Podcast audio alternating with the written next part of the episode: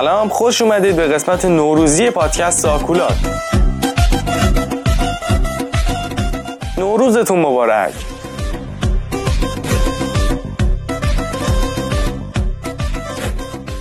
موضوع این قسمت درباره عید نوروزه. البته تو قسمت قبلی کمی در مورد نوروز صحبت کردیم. امروز می‌خوام در حد توانم شما رو با این آین باستانی آشنا کنم.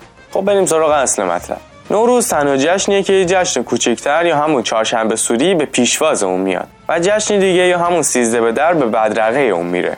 همونطور که می‌دونید جشن نوروز یکی از قدیمی ترین و با شکوه ترین جشنهاییه که همچنان بین مردم اهمیت بالایی داره. پیشینه نوروز به قبل از تشکیل ایران و پیش از دوره مادها و هخامنشیان برمیگرده. از سه هزار سال پیش از میلاد در آسیای میانه و آسیای غربی دو تا جشن رواج داشته. یکی عید رستاخیز بوده که در اول فصل بهار بوده و اون یکی عید آفرینشه که در ابتدای فصل پاییز برگزار می شده. بعد از چندین سال این دو عید رو با هم ترکیب کردن و اسمش رو گذاشتن نوروز که اونو توی اولین روز فصل بهار جشن می گرفتن و همچنان هم پابرجاست و یکی از سنت های اصیل ایرانیه واژه نوروز همونطور که از اسمش پیداست به معنی روز نوه به نقل از ابو ریحان که در مورد نوروز معتبرترین آثار رو داره نوروز نخستین روز است از فروردین ماه و از این جهت روز نو نام کردند که پیشانی سال نوست. مردم برای استقبال از نوروز از اوایل ماه اسفند شروع به کاشتن سبزه و تمیز کردن خونش رو می‌کردن تا با خونه های تمیز لباس های نو به پیشواز نوروز برن. شاید با خودتون بگید که چرا سبزه میکاشتن.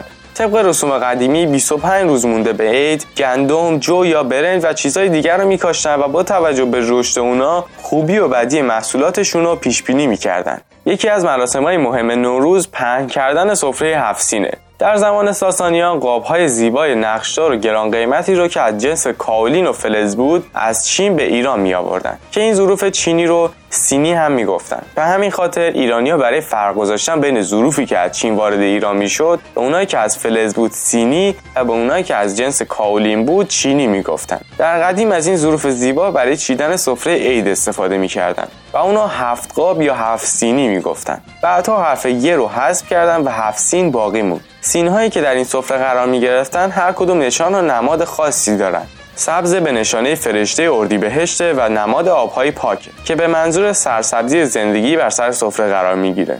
سمنو نشانه فرشته شهریوره و نماد برکته سنجد نشانه فرشته خورداده و نماد دلبستگی و عشق و محبته سیر نشانه اهورامزدا و نماد مبارزه با زشتی و پلیدیه. البته در بعضی جاها هم میگن نماد سلامتیه. سیب نشانه فرشته زن هستش که نماد پرستاری و زیبایی و تندرستیه سماق نشانه فرشته بهمنه و نماد بارانه. همچنین نماد عشق و بردباری هم هست. سرک نشانه فرشته مرداده و نماد جاودانگی و صبره امروزه مردم سینهای دیگری رو هم رو سفرهاشون می‌ذارن که بعضی از صاحب نظران میگن نادرسته. ولی قرار دادن اونا به منظور تزیین اشکالی نداره. به طور مثال می‌تونیم به سکه اشاره کنیم که به اشتباه به عنوان نماد رزق و روزی رو سفرهاشون می‌ذارن. ولی از اونجایی که سکه ریشه گیاهی نداره گذاشتن اون به عنوان یک سین درست نیست. جالبه بدونید به غیر از ایرانیان مردم پاکستان، تاجیکستان، جمهوری آذربایجان، قرقیزستان، ازبکستان، افغانستان، قزاقستان و تانزانیا هم این عید رو جشن می‌گیرن. دید و بازی دیای دیدنی یکی از سنت های نوروزی که در بیشتر کشورهایی که اون رو جشن می‌گیرن مرسومه. در اغلب جاهای ایران نوروز با دید و بازی اقوام شروع میشه. مردم ایران در روز 13 فروردین از خونه بیرون میان و برای دور کردن ناپاکی ها به دامان طبیعت میرن. درباره فلسفه سیزده به در نظرات مختلفی وجود داره. بعضی نظرشون از اونجایی که کلمه در به معنی در و دشته سیزده به در رو روز پناه به در و دشت می‌دونن. بعضی افراد با گره زدن سبز زندگی خودشون رو با طبیعت گره می‌زنن و با این کار شادابی و تراوت رو برای خودشون آرزو می‌کنن. و در آخر امیدوارم تو سال جدید خودتون و عزیزانتون سالم و سلامت در کنار هم به تمامی اهدافتون برسید. خدا حافظ